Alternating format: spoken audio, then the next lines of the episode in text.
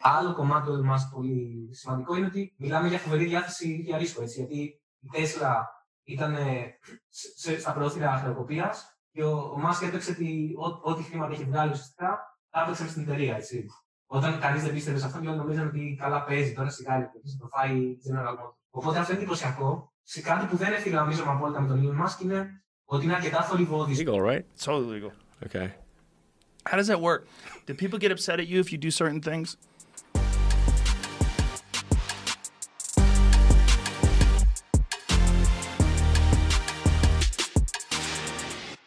Γεια σας και καλώς ήρθατε σε ένα ακόμα Business Talks.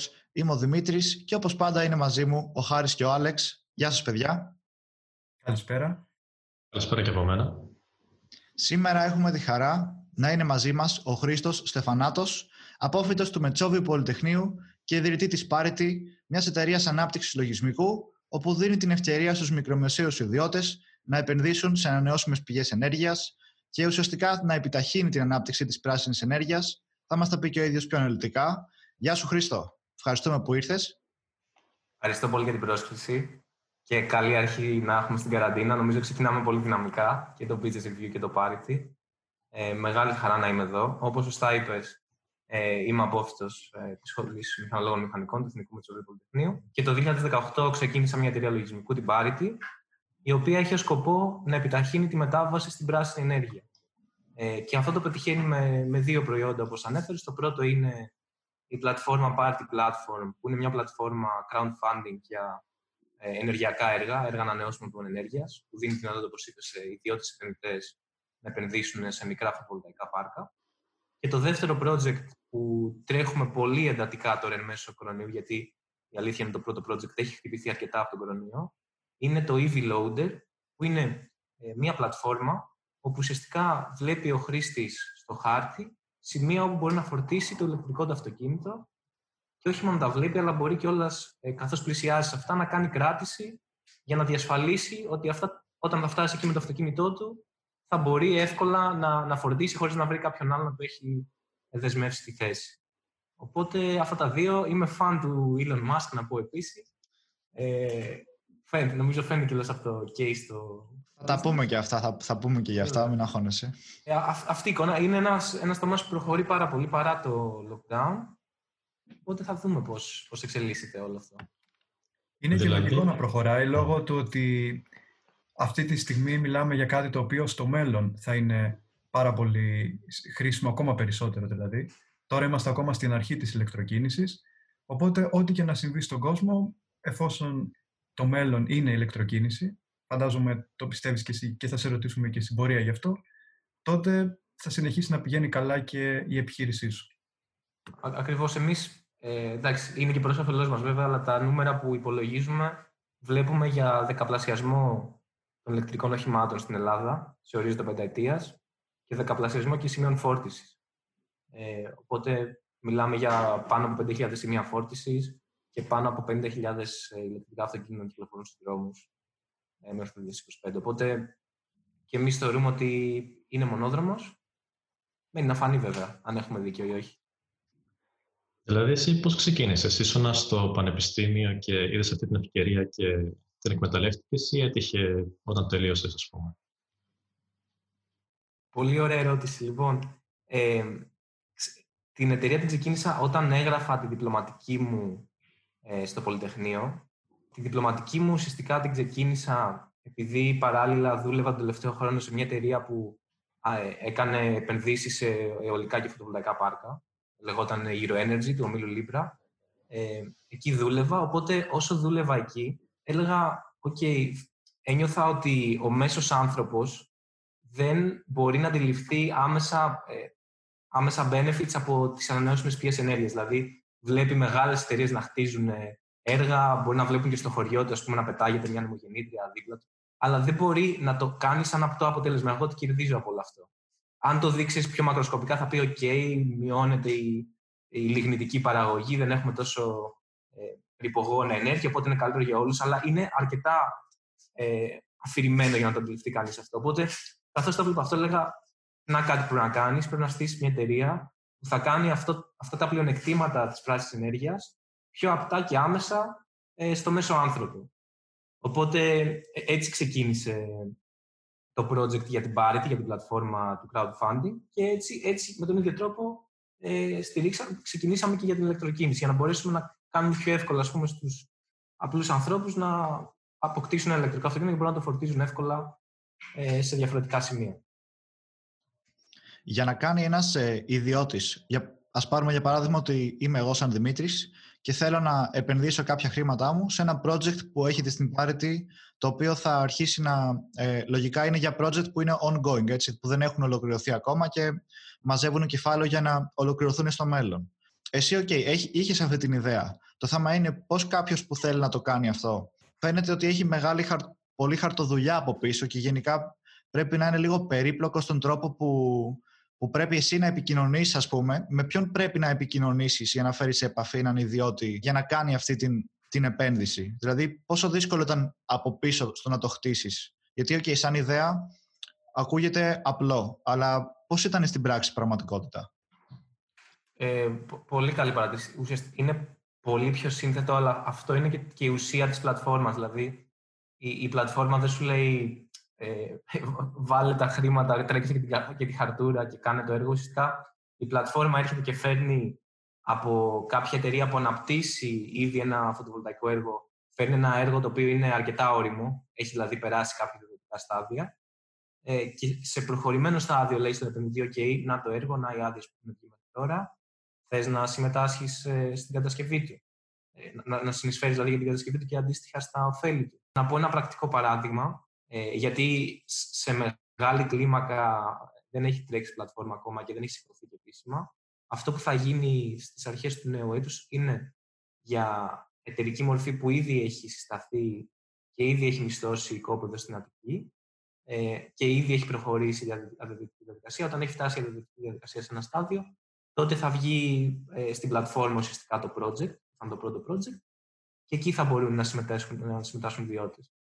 Και να πω επίσης ότι στο πρώτο έργο ε, οι ιδιώτες που, που θα συμμετάσχουν θα ε, ουσιαστικά μέσω συνεργασίας με πάροχο ενέργειας δεν θα παίρνουν μετρητά στην τράπεζα, αλλά θα παίρνουν ουσιαστικά θα μειώνουν σημαντικά, σχεδόν στο μισό, το λογαριασμό του ρεύματός τους. Έτσι, θα, έτσι δομείται το, το πρώτο έργο. Ε, και επίσης να πω ότι αυτό είναι πρεμιέρα για το business review, δεν, δεν έχουμε ανακοινώσει τίποτα για αυτό μέχρι τώρα. Θα ανακοινωθούν περισσότερα πολύ σύντομα. Οπότε, μήπως θα ήθελες να πεις και περισσότερα πράγματα γύρω από αυτό το project για να τα μάθει τώρα ο κόσμος ή θα ήθελες να το κρατήσεις για μετά όταν θα γίνουν εκεί επίσημες ανακοινώσεις; Το, το κρατάω. Λέω μόνο ότι, είναι, ότι θα είναι αγροτεμάχιος στην Αττική. Θα είναι μικρό το πρώτο φωτοβολταϊκό. Δηλαδή θα, θα κοιτάμε σε συνολική επένδυση λιγότερο των 100.000 ευρώ. Γιατί είναι ο πρώτος πιλότος ε, και θέλουμε να είναι έτσι ελεγχόμενο και ο αριθμός των χρηστών. Να δούμε και πώς δουλεύει η πλατφόρμα. Ε, και τα περισσότερα, ή τα περισσότερα θα τα δούμε, θα τα δούμε στην πορεία. Οπότε και τα ωφέλη τα οποία είπες, από ό,τι κατάλαβα δεν θα είναι σε χρήματα, αλλά θα είναι σε κάποιες παροχές που θα έχουν όσοι επενδύσουν σε αυτό, ε, θα τους δίνει, πούμε, δωρεάν ή σε μικρότερη τιμή ενέργεια που θα παράγεται. Ακριβώς, ακριβώς. Είναι, κοίταξε, πάλι χρήματα είναι. Είναι μια ισοδύναμη, μια ισοδύναμη παροχή ουσιαστικά. Δηλαδή, είτε έπαιρνε 8% μέρισμα, είτε έπαιρνε 8% μείωση στο λογαριασμό του ρεύματος του, ειδικά αν μιλάμε για μια ε, μεγάλη έτσι, επιχείρηση, κάποιο μεγάλο σπίτι με μεγάλες καταναλώσεις. Ε, και τα δύο αποτελούν χρήματα και άμα, άμα θες να το δεις και φορολογικά, ε, συμφέρει και περισσότερο το να το πάρεις σε, σε μείωση του λογαριασμού ρεύματος παρά σε μέρισμα που θα έχει ένα φόρο μερίσματος από πάνω. Ε, γι' αυτό, γι αυτό κυρίως έχει γίνει αυτή η κίνηση. Αυτή τη στιγμή στην εταιρεία από πόσα άτομα δουλεύετε; Ξεκίνησες μόνος σου ή ήταν με κάποιους συμφιλητές σου; Ξεκίνησα, ξεκίνησα μόνος μου το 2018 ε, με, ένα, με ένα deck, έτσι. Και σιγά σιγά χτίστηκε. Ε, στην πορεία βέβαια εισήλθανε συνεργάτες, φύγανε. Τώρα αυτή τη στιγμή είμαστε 7 άτομα, ε, οι οποίοι ε, ουσιαστικά ε, εγώ, εγώ, είμαι από τους, ε, τους πρώτους που ήταν στην εταιρεία και τα υπόλοιπα παιδιά έχουν μπει ε, εργάζονται κανονικά, πληρώνονται κανονικά full time. Κάποιοι από αυτούς θα, θα ενταχθούν ε, στο μετοχικό σχήμα επειδή έχουν μεγάλο ownership ε, του προϊόντος. Ε, ανάλογα βέβαια και το πώς, πώς θέλει να κινηθεί κανείς και το long term ε, πλάνο που έχει κάνει. Αλλά αυτή τη στιγμή είμαστε στο, στο πιο μεγάλο μέγεθος εταιρείας που ήμασταν ποτέ. Ε, οπότε μπορούμε να κάνουμε και περισσότερα πράγματα, μπορούμε να τρέχουμε παράλληλα αυτά τα δύο project. Μιας και σε γύρισε ο Άλεξ τώρα στο παρελθόν, θα ήταν ενδιαφέρον να μας πεις και άλλα πράγματα για το πώς χτίστηκε όλη αυτή η επιχείρηση, γιατί υπάρχουν πολλοί νέοι, όπως είμαστε και εμείς, όπως είσαι και εσύ, που έχουν μια ιδέα ή βλέπουν μια ευκαιρία που υπάρχει. Εσύ είδες την ευκαιρία στις ανανεώσιμες πηγές και την ηλεκτροκίνηση, αλλά δεν ξέρουν πώς να κάνουν το επόμενο βήμα. Έστω λοιπόν ότι βρίσκουν την ευκαιρία, βρίσκουν και μια ιδέα για να εκμεταλλευτούν αυτή την ευκαιρία, να την αξιοποιήσουν και φτιάχνουν και ένα deck. Ποια είναι τα επόμενα βήματα, τι ακολουθεί;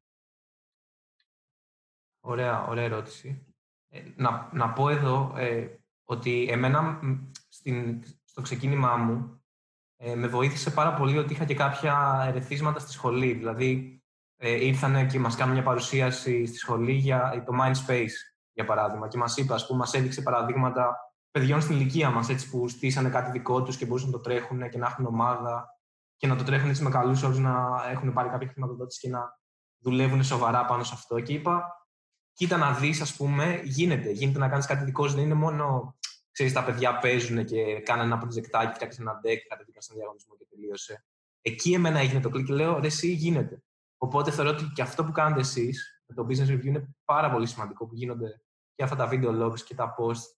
Ε, για να δώσεις μια εικόνα ότι ξέρεις κάτι, υπάρχει εναλλακτική από, το, από αυτό που έχουμε μάθει και επί χρόνια δεν υπήρχε εναλλακτική που λεγόταν Περνάω σε μια καλή σχολή, διαβάζω, διαβάζω, διαβάζω, είμαι καλό παιδί, ε, καλά, περνάω τα μαθήματά μου, OK, okay, έκανα και καλό μέσο όρο, καλό μεταπτυχιακό και τώρα θα βρω και μια καλή δουλειά και όλα πήραν τον δρόμο τους.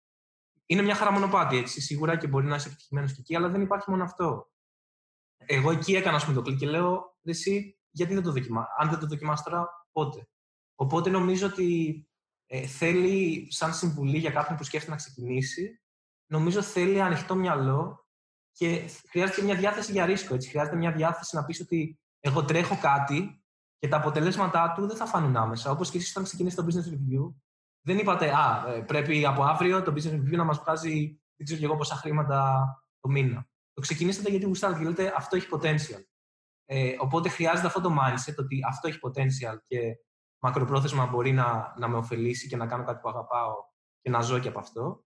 Και βέβαια, σαν δεύτερο βήμα, να πλαισιωθείς από ανθρώπους που έχουν το ίδιο μακροχρόνιο ε, vision έτσι, και το ίδιο μακροχρόνιο ορίζοντα και την υπομονή να στήσουν κάτι που θα τους φέρει τα θετικά αποτελέσματα λίγο πιο μετά. Μιας και πιάσαμε αυτό το θέμα, νομίζω ότι μπορούμε να δώσουμε και πολύ αξία στον κόσμο που μας βλέπει. Ε, Είπες ότι όταν ξεκίνησες, είχες μόνο την ιδέα σου και ένα deck. Σωστά που μετά αυτό το deck έπρεπε να το δείξεις σε κάποιους ανθρώπους ή μάλλον στους κατάλληλους ανθρώπους, να πάρεις το πρώτο feedback και μετά να δεις ε, πώς θα προχωρήσεις.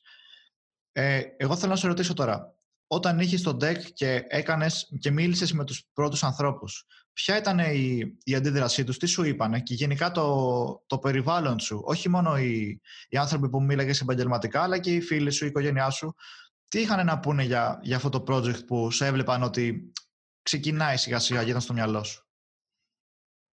Νο, νομίζω ότι υπάρχουν ε, τρεις κατηγορίες ανθρώπων που θα συναντήσεις και θα σου πούνε γνώμε για το project. Λοιπόν, η, η πρώτη κατηγορία είναι ο, ο καλός θείος που, που, θα σου πει τι ωραία, η νεολαία κάνει πράγματα, φοβερή ιδέα, μπράβο, εγώ στην ηλικία σας ε, μόνο έβγαινα και έπινα σε μπαρ, ξέρω εγώ, με τι με τις φίλες μου, ξέρω εγώ, θα σου πει τέτοιο πράγμα. Πάρε ένα εικοσάρικο να πιεις και μια πορτοκαλάδα. Μπράβο, μπράβο, υπάρχει αυτό. Το οποίο αυτό είναι, είναι ουδέτερο, παιδί μου. Δεν, δεν πρέπει να το. OK, okay, το ακούς, δεν πρέπει να το ακούς πάρα πολύ, δεν πρέπει να παίρνεις πολύ αέρα. Η δεύτερη κατηγορία είναι η κατηγορία που σου λέει εντάξει, αυτά όλα, αλλά δύσκολα θα προχωρήσει. Μήπως να κάνεις κανένα μεταπτυχιακό. Ε, άστο μωρέ, τώρα ξέρεις. Δεν γίνονται αυτά. Έχεις και κάτι σίγουρο, σου λέει. Πάρ το ναι, πτυχίο σου, μωρέ, μετά εσύ. Ναι, να έχεις κάτι σίγουρο. Κάνε και ένα μεταπτυχιακό να υπάρχει και το βλέπεις αυτό να θα πάει δεν, δεν το πιστεύουν καθόλου. Ε, οπότε εκεί πέρα πάλι και αυτό πρέπει να το ακούσεις έτσι, γιατί κάθε άνθρωπος έχει μια οπτική και πρέπει να την ακούσει. Δηλαδή, μπορεί να τρέχεις ένα project που φαίνεται ότι δεν βγαίνει, οικονομικά δεν βγαίνεις, οπότε ίσως είναι μια συμβουλή που να ακούσει. Αλλά και αυτό θέλει ε, μια προσοχή, ας πούμε, πώς την, να, μην, να μην σου ρίχνει το ηθικό. Και το τρίτο, που εμένα είναι το, η αγαπημένη μου κατηγορία ανθρώπων, είναι αυτοί που χαίρονται που το κάνεις αυτό και το τρέχεις, αλλά θα σου ρίξουν ξύλο. Έτσι, θα σου πούν: OK, η ιδέα σου, ωραία που το προσπαθείς, ωραία που κάνατε και τον deck και έχετε κάνει μια ομάδα, αλλά ε, αυτό, αυτό και αυτό ε, Χρήστο, μπάζει, ας πούμε. Πρέπει να το δεις πώς θα το λύσεις. Και αυτή είναι η καλύτερη κατηγορία ανθρώπων να συναναστρέφεσαι συχνά. Αυτοί είναι οι μέντορές σου, έτσι. Αυτοί είναι οι άνθρωποι που κάθε μήνα πρέπει να τους δίνεις ένα project και να λες: ε, Αυτά κάναμε αυτό το μήνα, πώς σου φαίνεται. Ε, οι, οι υπόλοιπες δύο κατηγορίες, OK, okay, ευχαριστώ, το, το κρατάς στο μυαλό σου, αλλά το αφήνεις. Τους μέντορές σου να τους έχεις συνέχεια εκεί πέρα να σε βαράνε. Είναι στην ουσία και η άποψη η οποία θα σε βοηθήσει να το προχωρήσεις. Γιατί ακόμα και αυτοί που σου λένε καλά κάνεις και είναι ευκαιρία, δεν σε βοηθάνε κάπου πρακτικά. Ακριβώς. Και αυτοί που βλέπουν τους κινδύνους, απ' την άλλη, δεν σου λένε και πώς να τους αντιμετωπίσεις. Ενώ οι μέντορες είναι αυτοί που θα σε καθοδηγήσουν. Ακριβώς. Εσύ είχες κάποιους συγκεκριμένους μέντορες, ήταν άνθρωποι που ήταν ήδη στον κοντινό σου κύκλο, τους βρήκες στην πορεία αναζητώντας επενδυτές και συνεργάτες, ήταν κάποια πρόσωπα που δεν είχες τόσο άμεση επαφή μαζί τους; Τι σε ενέπνευσε γενικότερα και σε καθοδήγησε; Υπάρχουν, ας πούμε, στην εταιρεία αυτή τη στιγμή υπάρχουν mentors οι οποίοι είναι long term και έχουν μεγάλη συνεισφορά στην εταιρεία, αλλά θα δεις, νομίζω το έχετε δει και εσείς, στην πορεία όσο μπλέκεις, ας πούμε, ε, στο κομμάτι των startups και συμμετέχεις σε events και αυτά, τρίβεσαι με πάρα πολλούς ανθρώπους, οπότε ο καθένας από αυτούς, ακόμα και μια κουβέντα μιας ώρας που έχεις με κάποιον άνθρωπο και αυτός μπορεί να αποτελέσει ε, έναν μέντορα, χωρίς απαραίτητα να σημαίνει ότι θα στήσεις ένα long term connection μαζί του. Οπότε είναι, είναι πολύ ωραίο που στην πορεία αυτή πας ένα ταξίδι, ας πούμε, γνωρίζεις κάποιον, σου δίνει μια συμβουλή, βλέπεις τι κάνει αυτός. Οπότε σε όλη την πορεία έχεις ευκαιρίες ε, να μάθεις από ανθρώπους που είναι κάποια βήματα μπροστά από σένα. Δεν είναι απαραίτητο, ο κάθε μέντορας που έχεις, δεν είναι απαραίτητο ότι στείνει με όλους μία μακροχρόνια σχέση καθώς έρχεσαι σε επικοινωνία είτε σε διαγωνισμούς είτε σε παρουσιάσεις με ανθρώπους που κάνουν κάποια σχόλια, σου λένε την δική τους οπτική. Και αυτοί ουσιαστικά είναι, είναι και για σένα μέντορες. Μπορείς συνέχεια με ανοιχτό μυαλό να αποκομίζεις ε, πράγματα, να εμπνέεσαι από ανθρώπους και να διορθώνεις πράγματα στο project σου. Και βέβαια, σε αυτούς που βλέπεις ότι υπάρχει πολύ καλό fit με το, με το industry που είσαι εσύ και βέβαια και, και πολύ καλή επικοινωνία μεταξύ των ανθρώπων, με αυτούς μετά πας και, και χτίζεις μια πιο μακροχρόνια σχέση και προσπαθείς έτσι να τους ε, όσο πιο πολύ να τους έχεις ενεργοποιημένους ε, και κοντά στο δικό σου project. Ε, να πω για μένα, ας πούμε, σημαντική μέντορες στη, στην πορεία μου ήταν ο, ο καθηγητής μου που επέβλεπε τη διπλωματική μου, ο κύριος Κωνσταντίνος Αραβώσης. Στη συνέχεια, ο, ο Βασίλης ο Καραβάς που είχαμε γνωριστεί στο Λονδίνο, που συνεχίζει να είναι πάρα πολύ ενεργοποιημένος στο project και ε, επειδή ακριβώς το δικό του αντικείμενο είναι πάρα πολύ κοντά στην επενδύσεις στις ανανεώσιμες πηγές ενέργειας και έστεινε υποδομές για φορτίση ηλεκτρικών αυτοκινήτων, ήταν φοβερό fit και στον τρόπο που σκεφτόμαστε και στο αντικείμενό μας. Ε, και βέβαια για μένα πολύ σημαντικός παράγοντας ήταν και ο πατέρας μου, ο οποίος δούλευε σε ανανεώσιμε πηγέ ενέργεια. Αυτός μου βάλε το μικρόβιο. Ε, όταν ήμουν μικρός, ε, με είχε πάρει σε ένα βουνό όπου είχαν φτιάξει εκεί μια ανεμογεννήτρια ένα βασικά ένα ολικό πάρκο με πολλές ανεμογεννήτριες και είχαν πάει να κάνουν επίβλεψη. Ε, και εκεί εγώ πορώθηκα, ξέρεις, γιατί φυσού ο αέρας δουλεύανε ανεμογεννήτριες και λέω, κοίτα να δεις, ας πούμε, ε, στο, στο μυαλό μου ξέρεις το φτιάξε ο πατέρας μου, αυτό ήταν ένας συνεργείο εκεί πέρα, αλλά εγώ έλεγα το φτιάξε ο πατέρας μου. Οπότε έλεγα, ε, θέλω να γίνω σαν τον πατέρα μου, θέλω να, να συμμετέχω και εγώ σε τέτοια έργα και να βοηθώ να φτιαχτεί κάτι, κάτι ωραίο, κάτι μεγάλο, ας πούμε, που παράγει και πράσινη ενέργεια. Οπότε εκεί μπήκε το μικρόβιο και μετά δεν ξανακοίταξα ποτέ πίσω, ήξερα τι ήθελα να κάνω. Οπότε πιστεύεις κιόλας ότι αν έχεις την στήριξη και την βοήθεια από το κοντινό σου περιβάλλον, ας πούμε, okay, λογικά ο πατέρας σου όταν, όταν σε πήγε σε εκείνο το βουνό δεν μπορούσε να περιμένει ότι εσύ θα εξελιχθείς και θα θέλεις να κάνεις ένα τόσο μεγάλο project. Ε, ποια είναι η γνώμη του όμως για αυτά που κάνεις τώρα; Σε μεγάλο βαθμό με έχει βοηθήσει κιόλας, δηλαδή και στην πορεία.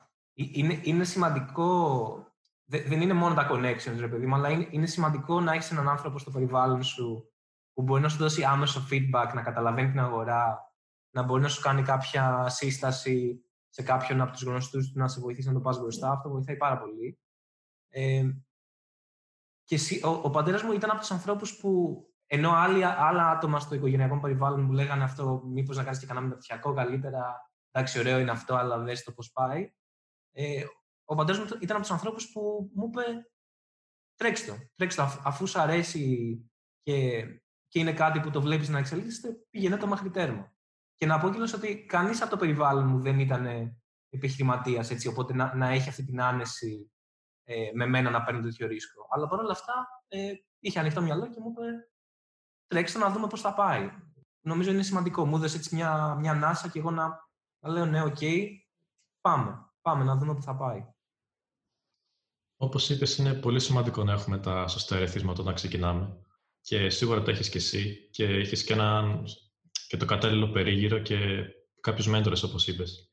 Ε, υπήρχαν κάποια, υπάρχουν ακόμα κάποια πρότυπα ανθρώπων τους οποίους μπορεί να μην γνωρίζεις προσωπικά, αλλά να θαυμάζεις, όπως ο Elon Musk για παράδειγμα. Τυχαία το λέμε τον Elon Musk, έτσι. Ναι, εντελώς τυχαία. Σίγουρα είμαι φαν του Elon Musk. Ε, όχι, δεν θα έλεγα σε όλους τους τομείς.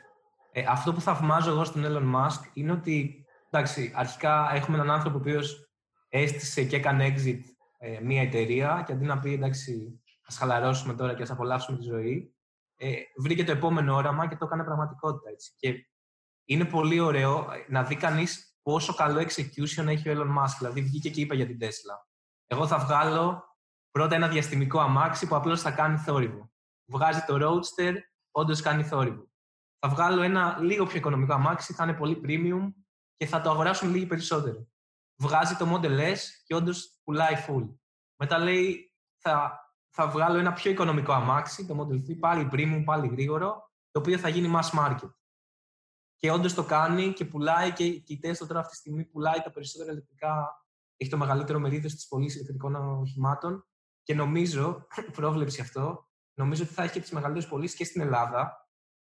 Δηλαδή, από Δεκέμβριο που θα ξεκινήσουν οι παραδόσεις της Tesla στην Ελλάδα, νομίζω θα δείτε στι ταξινομήσει ότι θα είναι η πρώτη με διαφορά ε, στα ηλεκτρικά αυτοκίνητα. Οπότε έχουμε έναν άνθρωπο που πριν κάνει οτιδήποτε λέει ένα roadmap πολύ συγκεκριμένο ένα, δύο, τρία και βέβαια self-driving μετά στη συνέχεια και το κάνει execute ε, σχεδόν αψεγάδιαστα, με, με μικρές καθυστερήσεις. Οπότε αυτό πραγματικά είναι εντυπωσιακό.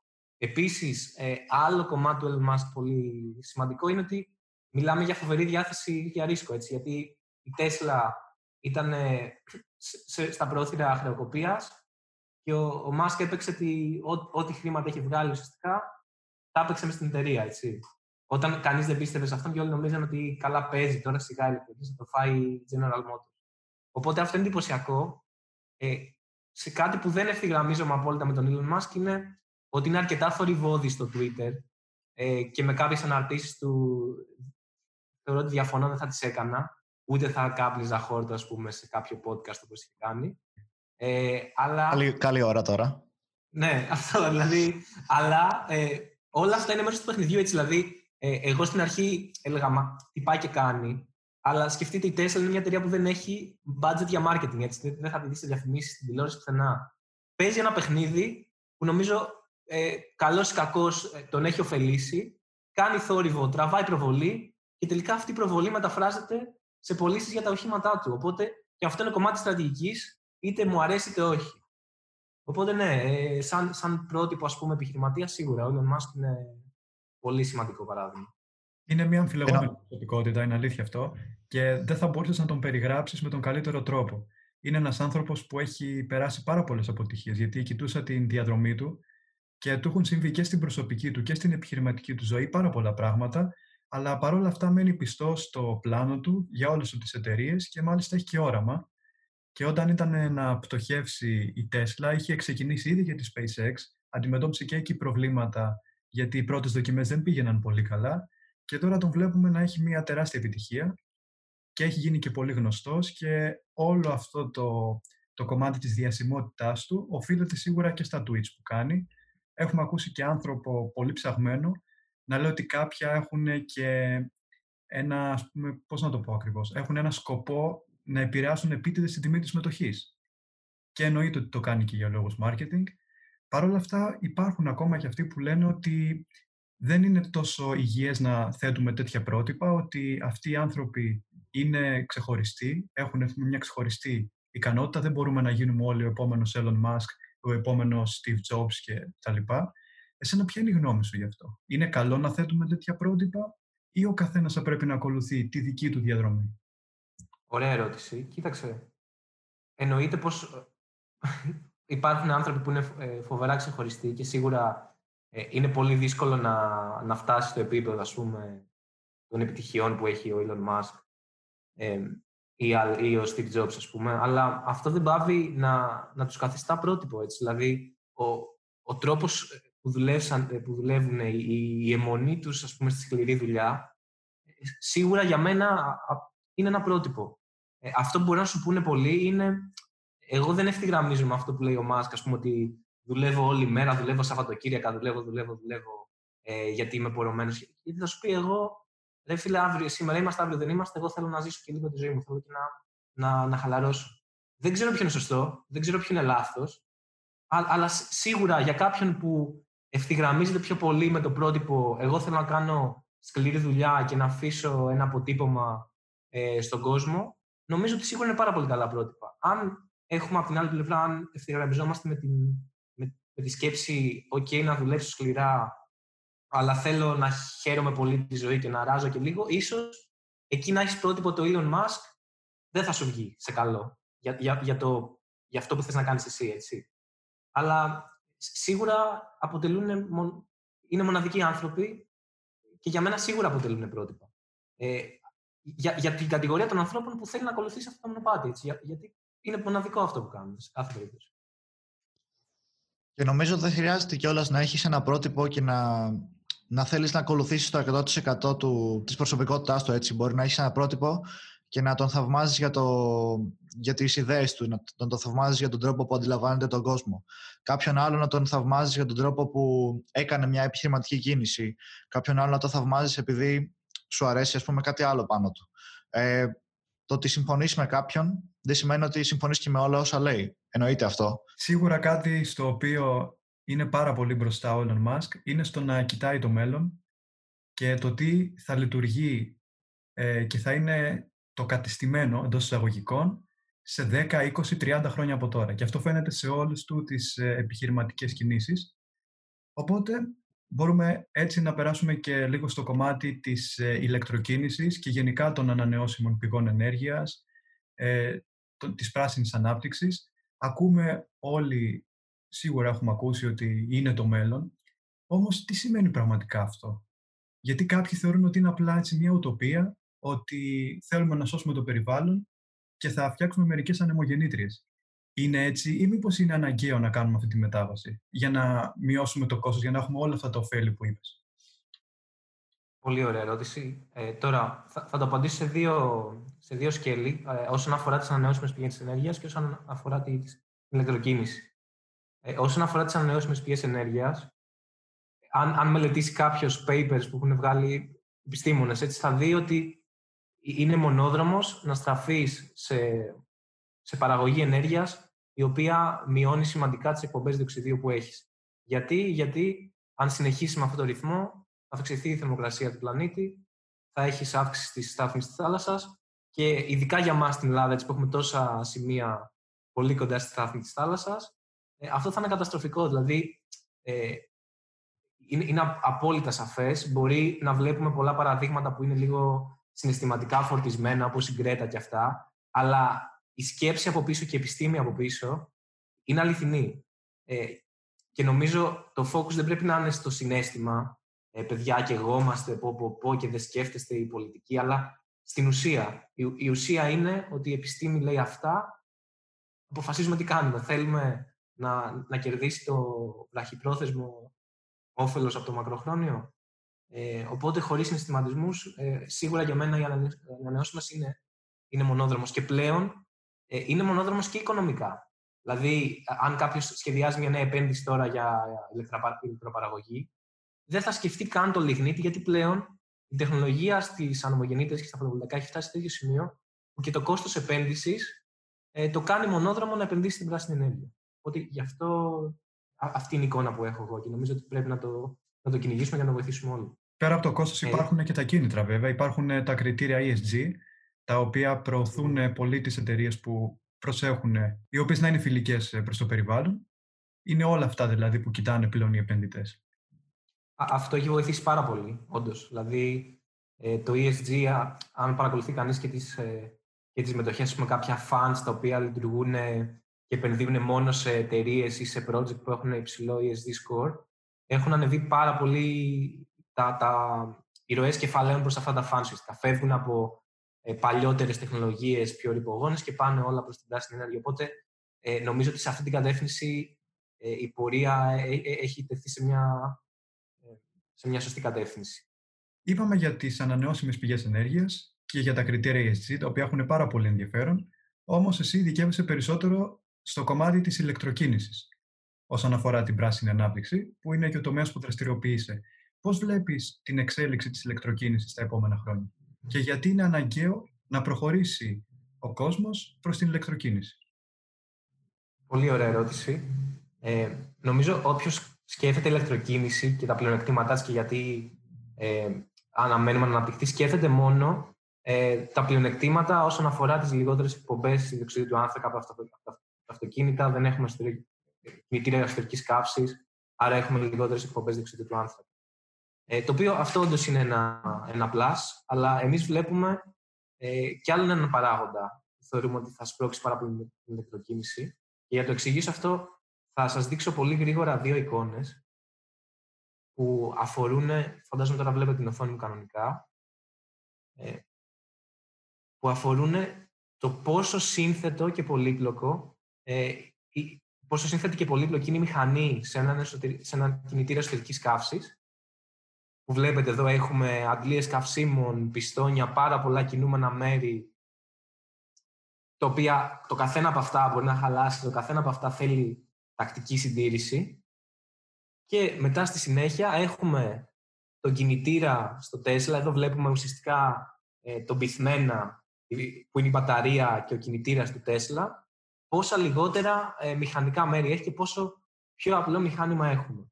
Ε, οπότε ουσιαστικά το πλεονέκτημα όλης όλης αυτής της ιστορίας είναι ότι πρώτον έχεις ε, λιγότερα πράγματα που μπορούν να χαλάσουν και να σε αφήσουν στον δρόμο. Όταν η τεχνολογία φτάσει εκεί και τελειώσει το R&D και πολύ πιο εύκολη και γρήγορη γραμμή παραγωγής όταν φτιάχνεις αυτοκίνητα. Ε, μην κοιτάτε τώρα που είναι πιο ακριβά τα ηλεκτρικά, γιατί ήδη πρέπει να στηθεί μια γραμμή παραγωγής για να την υποστηρίξει. Ενώ οι αυτοκινητοβιομηχανίες έχουν στήσει αυτές τις γραμμές για, για αυτοκίνητα εσωτερικής καύσης. Ένα Όσο λοιπόν προχωράει αυτό... η βιομηχανία, πάντα μειώνεται τα κόστη. Είναι και ακριβώς, οι κλίμακα για αυτό το ξέρουν. Ακριβώς. Ε, και, το, και το δεύτερο είναι ότι εδώ πέρα σαν ιδιοκτήτης έχεις πολύ μικρότερα κόστη συντήρησης. Γιατί αντί να χρειάζεται να αλλάζεις ε, αντλίες λαβιών κλπ, κλπ, κλπ. Εδώ θα αλλάξεις μόνο ε, μετά από δεκαετία, δεκαπενταετία, ίσως χρειαστεί να κάνεις κάποια αλλαγή στην μπαταρία. Ε, δεν έχεις πολύ λιγότερα μηχανικά μέρη, μπορεί να αλλάξεις την 12 μπαταρία, α πούμε. Κατά τα άλλα, ας πούμε, η Tesla δεν δίνει καν ετήσιο service. Δεν χρειάζεται καν να πας στο αμάξι ετήσιο service. Είναι μόνο αν προκύψει κάτι, ξέρω, αν μπορεί να αλλάξεις ε, το νερό στους υδατοσφαιριστήρε. Οπότε για μας είναι, είναι πάρα πολύ σημαντικό πλεονέκτημα αυτό, τα μικρότερα κόστη συντήρηση και κατασκευής και βέβαια το πολύ μικρότερο κόστος ε, κάποιος να κινείται με το ηλεκτρικό του αυτοκίνητο. Δηλαδή, ανά 100 χιλιόμετρα ε, για ένα ηλεκτρικό αυτοκίνητο μιλάμε για ένα κόστος ε, 2,5, 3, 3,5 ευρώ βαριά, ενώ με, το, ε, με ένα κινητήριο εσωτερική καύσης είμαστε κοντά στα 10. Οπότε και εκεί έχουμε πλέον οικονομία. Οπότε μιλάμε για ένα όχημα που είναι καλύτερο μηχανικά, πιο αξιόπιστο, πιο οικονομικό να κατασκευαστεί μακροπρόθεσμα σε, μεγάλο, σε μεγάλη κλίμακα και βέβαια και πιο οικολογικό προς το περιβάλλον.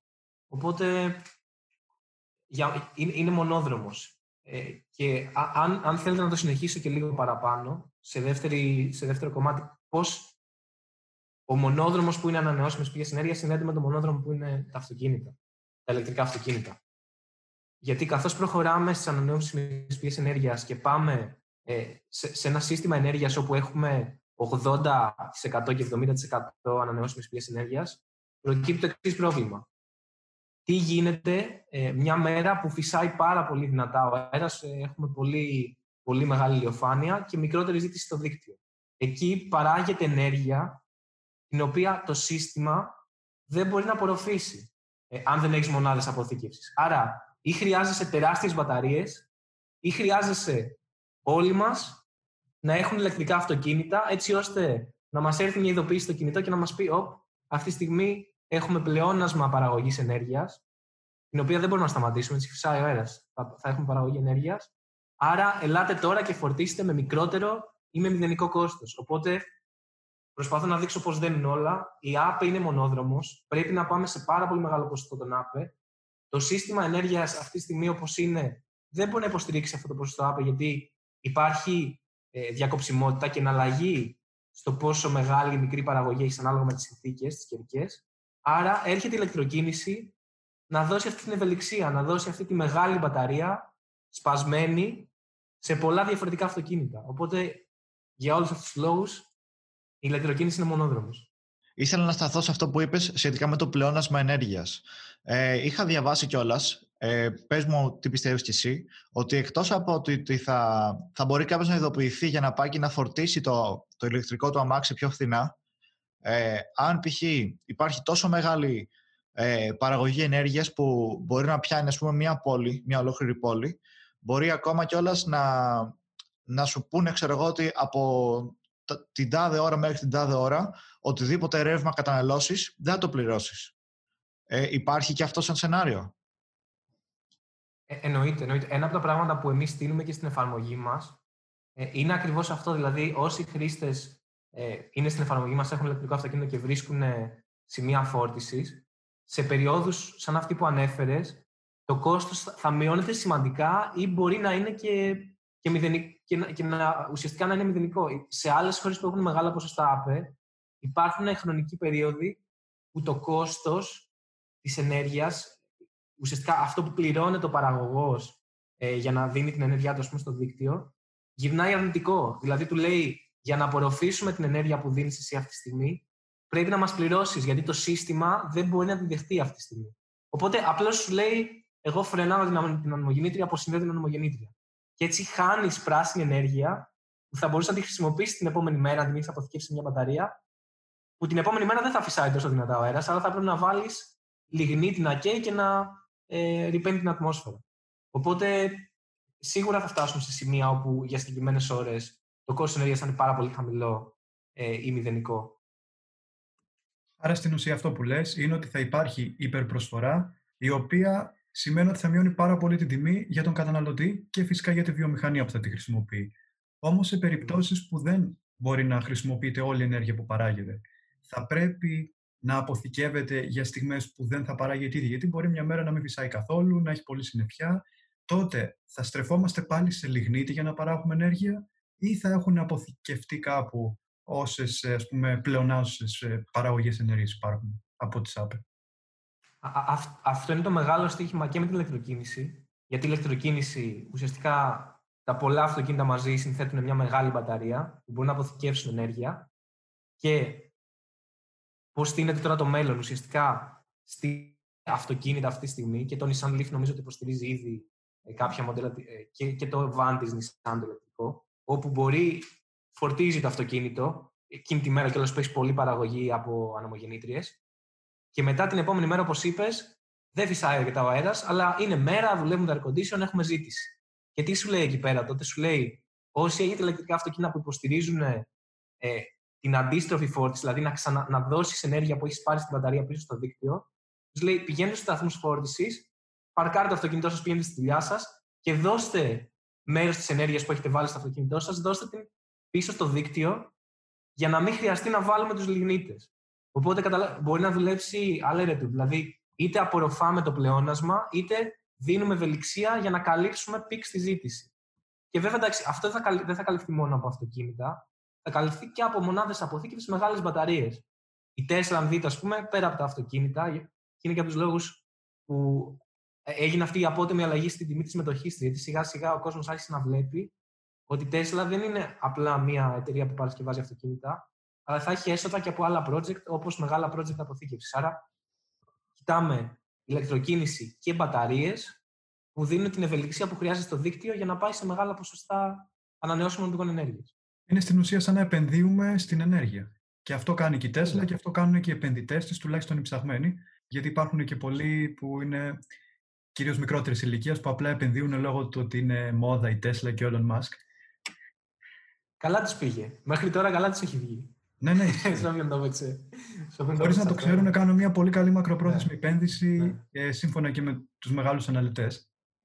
Όμως τώρα θα ήθελα να κάνω και λίγο αντίλογο, γιατί όταν έκανα την έρευνα για το επεισόδιο, έπεσα πάνω σε κάποια βίντεο και άρθρα τα οποία έλεγαν ότι στην ουσία η ηλεκτροκίνηση ε, δεν είναι και αυτή τόσο φιλική προς το περιβάλλον. Για να κατασκευαστούν αυτές οι μπαταρίες υπάρχει μεγάλη σπατάλη κάποιων ε, πόρων οι οποίοι και αυτοί μετά μπορεί να προσθέσουν ρήπους στο περιβάλλον ότι και οι ανεμογεννήτριες δεν είναι ό,τι πιο φιλικό προς το περιβάλλον γιατί αλλάζουν όλο τον βιότοπο στα βουνά στα οποία φτιάχνονται. Γενικά υπάρχει ας πούμε και αυτή η θεωρία που λέει ότι και η ηλεκτροκίνηση δεν είναι ό,τι πιο φιλικό προς το περιβάλλον υπάρχει. Εσύ που έχεις ψάξει το θέμα, τι έχεις να πεις γι' αυτό; Πιάνω, πιάνω πρώτα την ηλεκτροκίνηση και μετά λίγο και τις, και τις άπε. Ε, αυτό το σχόλιο ε, ε, έχει μεγάλη αλήθεια μέσα του. Με, με ποια έννοια; Η ηλεκτροκίνηση, λες ας πούμε, δεν έχω κινητήριο εσωτερικής καύσης, άρα το αυτοκίνητο δεν έχει εκπομπές διοξιδίου. Σωστό μεν, αλλά αυτό το αυτοκίνητο από κάπου πήρε ενέργεια. Οπότε ο πρώτος παράγοντας που να δούμε αν όντως τα ηλεκτρικά αυτοκίνητα είναι όσο πράσινα θέλουμε, είναι από πού τροφοδοτούνται για αυτή την ενέργεια. Άρα είναι διαφορετικό ε, ένα, ένα εργοστάσιο παραγωγής ε, ενέργειας από λιγνίτη να μας δίνει ρεύμα στο αυτοκίνητό μας και μετά να κινούμαστε και να λέμε είμαι πράσινος. Ε, και άλλο να παίρνουμε ενέργεια από άπο και φωτοβολταϊκά. Οπότε είναι πολύ σημαντικό ε, στις υποδομές φορτίσεων να ενθαρρύνεται η φόρτιση, όπως είπαμε, στα, κα- σε σωστά χρονικά διαστήματα να χρησιμοποιούμε πράσινη ενέργεια. Να πω όμως εδώ ότι ακόμα και με το υφιστάμενο σύστημα ενέργειας, που σημαίνει ότι μεγάλο μέρος της, ε, της ενέργειας που χρησιμοποιείς είναι από λιγνίτη στην Ελλάδα, έχοντας ένα ηλεκτρικό αυτοκίνητο, πάλι είσαι πιο πράσινος από το να κυκλοφορείς με ένα ε, κανονικό αυτοκίνητο. Οπότε πάλι έχεις πλεονέκτημα, δεν έχεις το βέλτιστο αποτέλεσμα που, ε, που θα μπορούσες να έχεις. Ε, αλλά σίγουρα και αυτό το κομμάτι τώρα πάω στο κομμάτι της παραγωγής για την ηλεκτροκίνηση. Ε, πολύ σωστά είπες, ας πούμε, για να, παρα... για να κατασκευάσεις ένα ηλεκτρικό αυτοκίνητο έχεις. Ε, πρέπει να δουλεύουν ορυχεία λιθίου, να βγάζεις λίθιο, να φτιάχνεις την μπαταρία. Ε, έχουμε δει όλοι εικόνες και έχει κατηγορηθεί με τι συνθήκες δουλεύουν οι άνθρωποι που δουλεύουν στα ορυχεία. Ε, σίγουρα υπάρχουν περιθώρια βελτίωσης. Σίγουρα δεν μιλάμε για κάτι το οποίο έχει μηδενικό αποτύπωμα στο περιβάλλον. Απλώς θεωρώ ότι εδώ κοιτάμε λίγο συγκριτικά. Δεν κοιτάμε το απόλυτο, το απόλυτα καθαρό, το απόλυτο. Θα φτάσει και εκεί, θα κάνει και κινήσει και Τέσλα να η παραγωγή της να είναι με ακόμα μικρότερο αποτύπωμα. Αλλά πρέπει να δούμε αθρηστικά με μαθηματικά τι CO2, τι αποτύπωμα διοξιδίου του άνθρακα έχεις αγοράζοντας και κυκλοφορώντας με ένα ε, όχημα σημαντικό και με ένα όχημα ηλεκτρικό. Αν τα βάλει κανείς αυτά τα νούμερα κάτω, θα δει ότι είναι συντριπτικά υπέρ του ηλεκτρικού οχήματος, ειδικά αν σκεφτείς και όλα αυτά τα πλεονεκτήματα που σου έγραψα πριν. Δηλαδή ότι τελικά το ηλεκτρικό αυτοκίνητο στηρίζει και, και το μεγαλύτερο ποσοστό ε, άπε στο σύστημα. Ε, Απλώς ό,τι είπες αυτό, υπάρχουν ε, επιχειρήματα σο, σοβαρά και σωστά, τα οποία όλες οι εταιρείες που παράγουν και μπαταρίες και αυτοκίνητα ε, τα λαμβάνουν υπόψη ε, και σίγουρα θα βελτιώσουν. Τώρα, στο κομμάτι που ανέφερες για τις ΑΠΕ και το αποτύπωμά τους ε, αντίστοιχα, και εκεί υπάρχουν σωστά points, δηλαδή πολλά έργα ε, ολικά που γίνανε μεγάλα, ε, μπορεί ας πούμε οι δρόμοι που φτιάχτηκαν για να φτάνουν στο, στο ολικό πάρκο να έκοψαν παραπάνω δέντρα από ό,τι χρειάστηκαν να κόψουν. Ε, σίγουρα υπάρχουν μελανά σημεία. Ε, ωστόσο πάλι κάνουμε συγκριτική, συγκριτική μελέτη και λέμε είναι καλύτερο στα νησιά μας, ας πούμε, να έχουμε διζελογεννήτριες που είναι πανάκριβες να δουλεύουν, ε, μολύνουν το, το περιβάλλον ή ε, να, να δεχτούμε, ας πούμε, τις ανομογεννήτριες ε, οι οποίες, αυτό βέβαια είναι προσωπική μου άποψη, δεν θεωρώ ότι στο βουνό αλλοιώνουν τόσο άσχημα το, το περιβάλλον. Βέβαια, πάλι εκεί είναι το ίδιο με, τη, με την παραγωγή στα, στα ηλεκτρικά αυτοκίνητα. Πρέπει να γίνουν κινήσεις, Σίγουρα δεν είμαστε στο αποτύπωμα μηδέν, ούτε στην παραγωγή των ανομογεννητριών, ούτε στην παραγωγή των φωτοβολταϊκών, ούτε στην εγκατάσταση. Δεν έχουμε φτάσει σε ένα σημείο να έχουμε μηδενικό αποτύπωμα. Σίγουρα πρέπει να γίνει δουλειά, αλλά αυτό δεν σημαίνει ότι πρέπει να πούμε σταματάμε τι εγκαταστάσεις αιωλικών. Πρέπει να προχωράνε, συνεχώς θα βελτιώνονται, αλλά κάθε εγκατάσταση που γίνεται, net-net, έχει θετικό αποτέλεσμα. Νομίζω, Χρήστο, μας κάλυψες ε, όσο πιο αναλυτικά μπορούσες σχετικά με αυτό το θέμα. Εξάλλου, εσύ είσαι και ο ειδικός, οπότε δεν μπορούσαμε να προσφέρουμε και πολύ εμείς στην κουβέντα, αλλά νομίζω ότι ε, όσο περισσότερο μπορούσες, μας κάλυψες και πρέπει να έχεις καλύψει και το κοινό πολύ καλά. Ε, ένα επόμενο σκέλος της, ε, μιας ερώτησης που ήθελα να σου κάνω ε, είναι σχετικά με το R&D και το ερευνητικό κομμάτι και θα ήθελα να το πάμε και επειδή έχεις τελειώσει και ένα ελληνικό πανεπιστήμιο και μάλιστα ε, φημίζεται κιόλας για, αυτό το, για αυτό το κλάδο. Ε, πώς πιστεύεις ότι θα μπορούσε να βελτιωθεί το κομμάτι της έρευνας ε, στα ελληνικά πανεπιστήμια και πώς θα μπορούσαν γενικά οι Έλληνες φοιτητές να το δουν και, και αυτό το κομμάτι λίγο πιο, πιο επαγγελματικά, ας πούμε; Είναι πάρα πολύ, πάρα πολύ ωραία ερώτηση, με πολύ ενδιαφέρον. Η εικόνα που έχω εγώ από το Ελληνικό Πανεπιστήμιο, ε, που είμαστε όλοι φρέσκοι ουσιαστικά, και το Πολυτεχνείο τους έχει πολύ δυνατό ερευνητικό έργο, είναι ότι τα ελληνικά πανεπιστήμια, όπως και τα ευρωπαϊκά πανεπιστήμια, έχουν πάρα πολύ δυνατή έρευνα, πάρα πολύ δυνατά μυαλά, ε, αλλά σε ορισμένες περιπτώσεις ε, η έρευνα ε, έχει το χαρακτήρα αυτό που λέμε έρευνα για την έρευνα. Δηλαδή, εμένα αυτό που θα μου λείπει εντονότερα, αλλά βλέπω ότι αλλάζει στα πανεπιστήμια, είναι η έρευνα που έχει άμεση μετάβαση στον κόσμο των επιχειρήσεων. Ε, το οποίο αυτό το πετυχαίνει πάρα πολύ καλά η Αμερική με άμεσες και, και η Αντία, με άμεσες συνεργασίες μεταξύ ιδιωτικών εταιριών και των πανεπιστημίων. Ε, όπου εκεί πραγματικά γίνονται, χρηματοδοτείται έρευνα η οποία μεταφέρεται άμεσα, ας πούμε, στις μηχανές της Τέσλα, στην αυτόνομη οδήγηση της Τέσλα, για παράδειγμα λέω, ε, είτε ας πούμε σε νέες τεχνολογίες για ανεμογεννήτριες. Ε, Οπότε έτσι έχει και ο φοιτητής, ε, ο ερευνητής, σε πάση περιπτώσει, περισσότερο κίνητρο για να κάνει την έρευνα και να την κάνει σωστά. Ακριβώς. Και, και, και έχει, το, έχει και μια κατεύθυνση, γιατί δεν σκέφτεται, Α, τι θα γράψω για να βγει έτσι ένα μουράτο paper, να, να πάρω πόντους και να λένε τι καλός ερευνητής είμαι. Αλλά λέει, τι, τι θα, πώς η έρευνά μου θα μετουσιωθεί σε κανονικά αποτελέσματα απτά για τη βιομηχανία και θα τη δω να γίνεται πραγματικότητα. Ε, να, να πω την αλήθεια, η εικόνα που είχα, όχι από όλους τους καθηγητές του Πολυτεχνείου, έτσι, υπάρχουν ε, παραδείγματα καθηγητών, ε, όπως ο, ο κύριος Δούκα, που συνεργαζόμαστε και με την εταιρεία, ε, με το εργαστήριό του, που μιλάει άμεσα με τη βιομηχανία και παράγει έργο το οποίο αξιοποιείται από τη βιομηχανία άμεσα. Ε, υπάρχουν και άλλοι καθηγητές με ερευνητικό έργο το οποίο νομίζω ότι μένει έντονα στο έρευνα για την έρευνα για να βγάλουμε ένα paper το οποίο τελειώνει εκεί. Ε, οπότε νομίζω ότι ε, εκεί θα πρέπει να λειτουργήσουν τα πανεπιστήμια ε, Αμερικής και Αγγλίας σαν πρότυπα. Όχι, όχι απαραίτητα, δεν χρειάζεται όλα να χρηματοδοτούνται από, τη, από ιδιωτικές πρωτοβουλίες. Γιατί πάλι εκεί πέρα θα έχεις μια κατευθυνόμενη έρευνα και μπορεί να μην ε, βρεις το κλικ ας πούμε, που θα βρεις και ο ανεξάρτητος ερευνητής.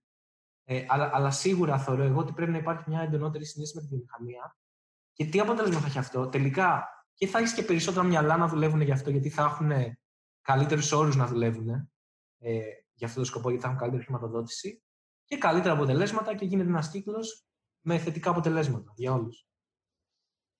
Πιστεύεις ότι τα πανεπιστήμια παίζουν σημαντικό ρόλο ώστε να γίνει και στην Ελλάδα ηλεκτροκίνηση μονόδρομος, ώστε να αναπτυχθούν οι σωστές υποδομές; Και όταν λέω υποδομές, εννοώ από κάτι άλλο όπως είναι η νοοτροπία μέχρι κάτι πιο υλικό.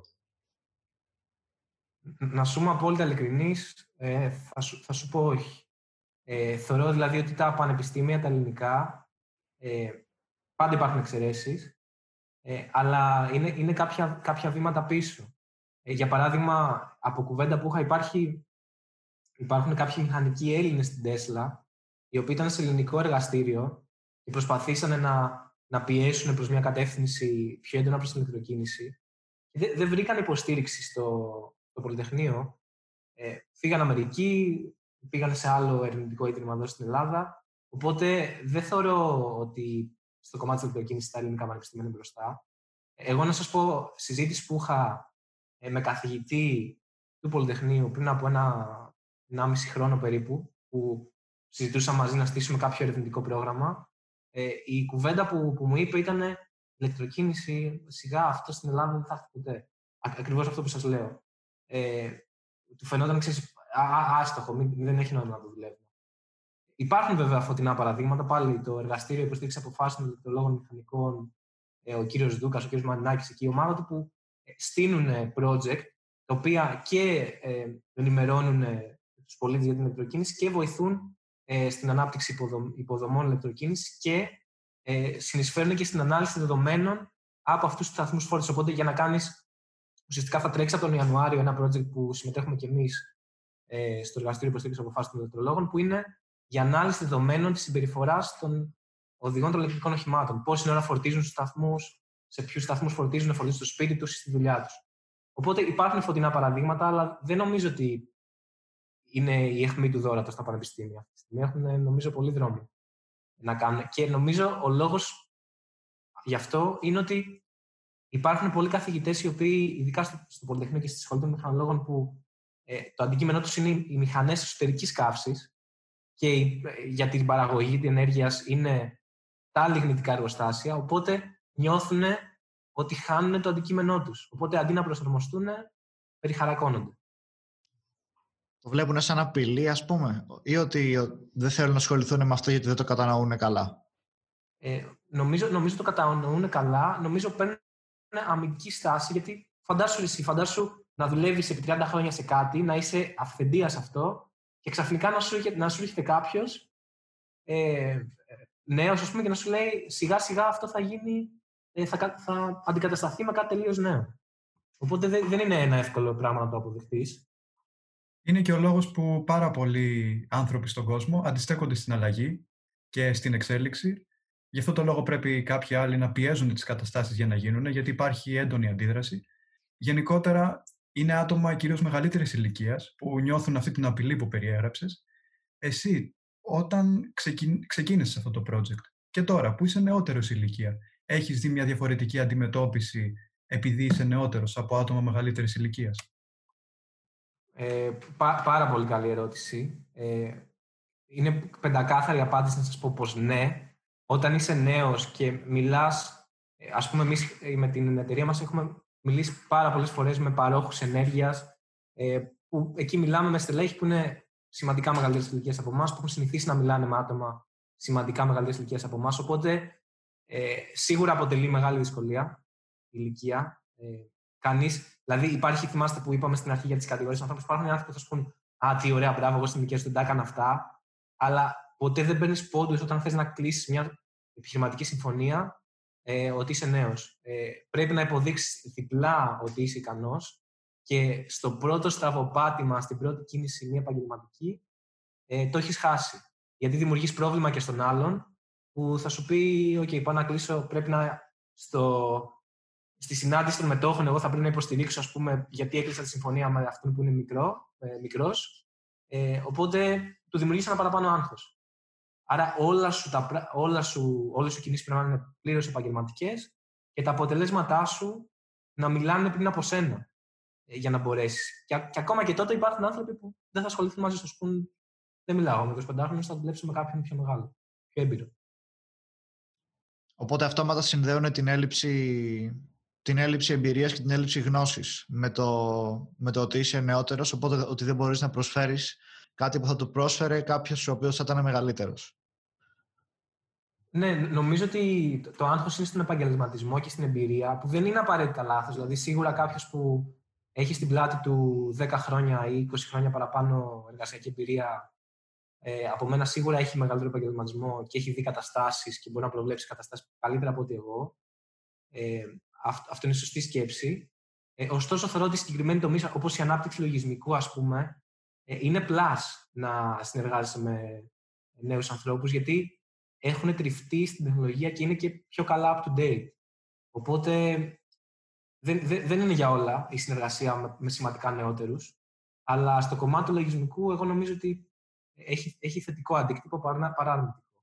Οπότε, Χρήστο, ε, λίγο πριν κλείσουμε αυτή την ωραία μας κουβέντα, θέλω να, θα ήθελα να μας δώσεις μια συμβουλή για όσους ε, μας ακούνε και θέλουν να ξεκινήσουν το δικό τους project και είναι νέοι σε μια παρόμοια κατάσταση με, με αυτή που ήσουν και εσύ όταν ξεκίναγες. Ε, για μένα, νομίζω ότι ε, θέλει να, να ακολουθήσει κάποιος να έχει ανοιχτό μυαλό, να, να μην φοβηθεί να ξεκινήσει κάτι δικό του, να, και νομίζω χρειάζεται πολύ υπομονή και επιμονή. Δηλαδή, δεν μπορεί να μπαίνει σε ένα νέο project που πρέπει να το στήσεις και να περιμένεις ότι αυτόματα αυτό άμεσα θα γίνει μεγάλο και θα το πετύχεις.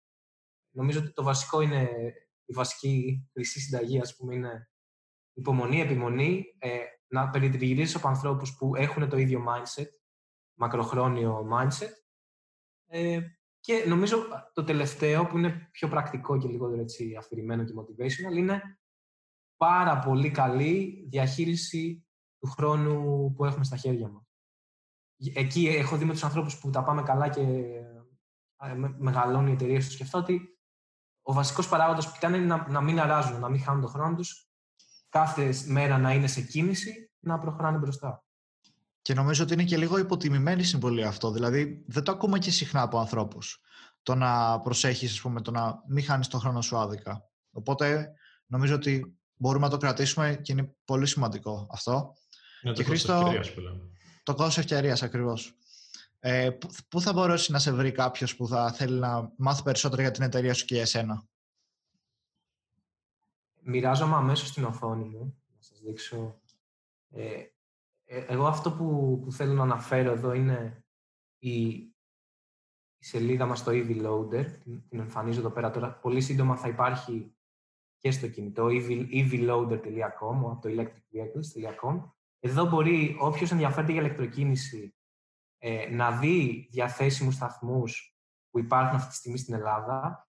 Εδώ, για παράδειγμα, έχουμε ε, το, σταθμό, το σταθμό μας εδώ στο Μαρούσι, ε, αν έχει ηλεκτρικό αυτοκίνητο, μπορεί να έρθει κανονικά κάποιος και να κάνει και κράτηση στο σταθμό μας ή να έρθει και να φορτίσει το αυτοκίνητό του κανονικά. Ε, υποστηρίζει πλατφόρμα κανονικά και πληρωμές. Υπάρχουν και βέβαια και δωρεάν σταθμοί στην πλατφόρμα. Ε, αν κάποιος ψάχνεται είτε για ηλεκτρικό αυτοκίνητο είτε για φορτιστή, επίσης μέσω, μέσω τη πλατφόρμα μπορεί να έρθει σε επικοινωνία μαζί μας ε, και να τον βοηθήσουμε. Χαιρόμαστε να αγαπάμε την ηλεκτροκίνηση και χαιρόμαστε να συζητάμε συνέχεια γι' αυτό. Ε, και από εκεί και πέρα στα social media της Party Platform, είτε Facebook είτε LinkedIn, είτε και εμένα προσωπικά, όποιος ενδιαφέρεται για ηλεκτροκίνηση, να με βρει στο LinkedIn και να μου στείλει οτιδήποτε. Ε, είναι ένα κομμάτι που το έχουμε ψάξει αρκετά. Έχουμε μιλήσει και με εισαγωγή ηλεκτρικών αυτοκίνητων, οπότε έχουμε άποψη και μας αρέσει να συζητάμε γι' αυτό. Τέλεια. Οπότε εμείς θα προσθέσουμε και στην περιγραφή ε, όλα τα προφίλ και τα, και τα sites, τα επαγγελματικά σου, το Parity και, την, και το EV Loader, αλλά και το προφίλ στο LinkedIn, για να τα βρει όποιος θέλει. Τέλεια. Και θα θέλαμε να σε ευχαριστήσουμε πάρα πολύ για αυτή την ωραία κουβέντα που είχαμε. Νομίζω λίγοι άνθρωποι μπορούν να, να υποστηρίξουν αυτό το επίπεδο συζήτησης, ε, δυστυχώς ή, και ευτυχώς στη χώρα μας. Και ένας από αυτούς ήσουν και εσύ και σε ευχαριστούμε πάρα πολύ για αυτό. Για εγώ ευχαριστώ πάρα πολύ ε, και πραγματικά με, με τιμά μια πρωτοβουλία στη δική σας. Ε, μου δίνει την ευκαιρία να μιλήσουμε. Εμένα μου άρεσε πραγματικά η συζήτηση, είχε πάρα πολύ ενδιαφέρον. Ε, και νομίζω ότι αυτό που κάνετε και εσείς και άλλοι, άλλες, άλλοι οργανισμοί όπως το Mindspace, τα ελληνικά πανεπιστήμια, ε, είναι μοναδικό και είναι μονόδρομος για να αλλάξει και η, ταυτότητα των, των Ελλήνων φοιτητών και να βρεθούν. Δεν είναι, δεν είναι για όλους, έτσι. Η επιχειρηματικότητα δεν είναι για όλους, αλλά σίγουρα βοηθάτε ε, να βρεθούν ένα στους δέκα οι οποίοι θα ξεκινήσουν κάτι δικό τους, θα στήσουν μια εταιρεία που θα απασχολεί ανθρώπους με σωστούς όρους στην Ελλάδα θα βοηθήσει και τη χώρα και τα πανεπιστήμια όλους να πάμε μπροστά. Να είσαι καλά, σας ευχαριστούμε πάρα πολύ. Ακριβώς αυτός είναι και ο σκοπός μας, να ξεκινήσουμε να εμπνέουμε και να καθοδηγούμε τα νέα παιδιά σαν και εμάς από το πανεπιστήμιο μέχρι και τον ε, δρόμο της επιχειρηματικότητας που θα φτιάξουν κάποιοι τις δικές τους επιχειρήσεις. Κρατάω αυτά που είπες στο τέλος, ότι θα πρέπει να αξιοποιούμε σωστά το χρόνο μας. Ε, ήταν πάρα πολύ ενδιαφέρουσα όλη η συζήτηση, πιστεύω θα αρέσει πάρα πολύ και στο κοινό μας και είναι πάρα πολύ ενδιαφέρον για αυτό που κάνεις, οπότε όσοι θέλουν να αξιοποιήσουν ε, το χρόνο τους αφού δουν το επεισόδιο, να βρουν τα links στην περιγραφή και να ψάξουν περισσότερα πράγματα για αυτό που κάνει ο Χρήστος και για την εταιρεία του. Και φυσικά, μέχρι το επόμενο επεισόδιο, να είστε όλοι καλά και να κυνηγάτε τα όνειρά σας. Και να κάνετε και ένα subscribe και ένα like στο βίντεο, ρε παιδιά. Εννοείται πάντα.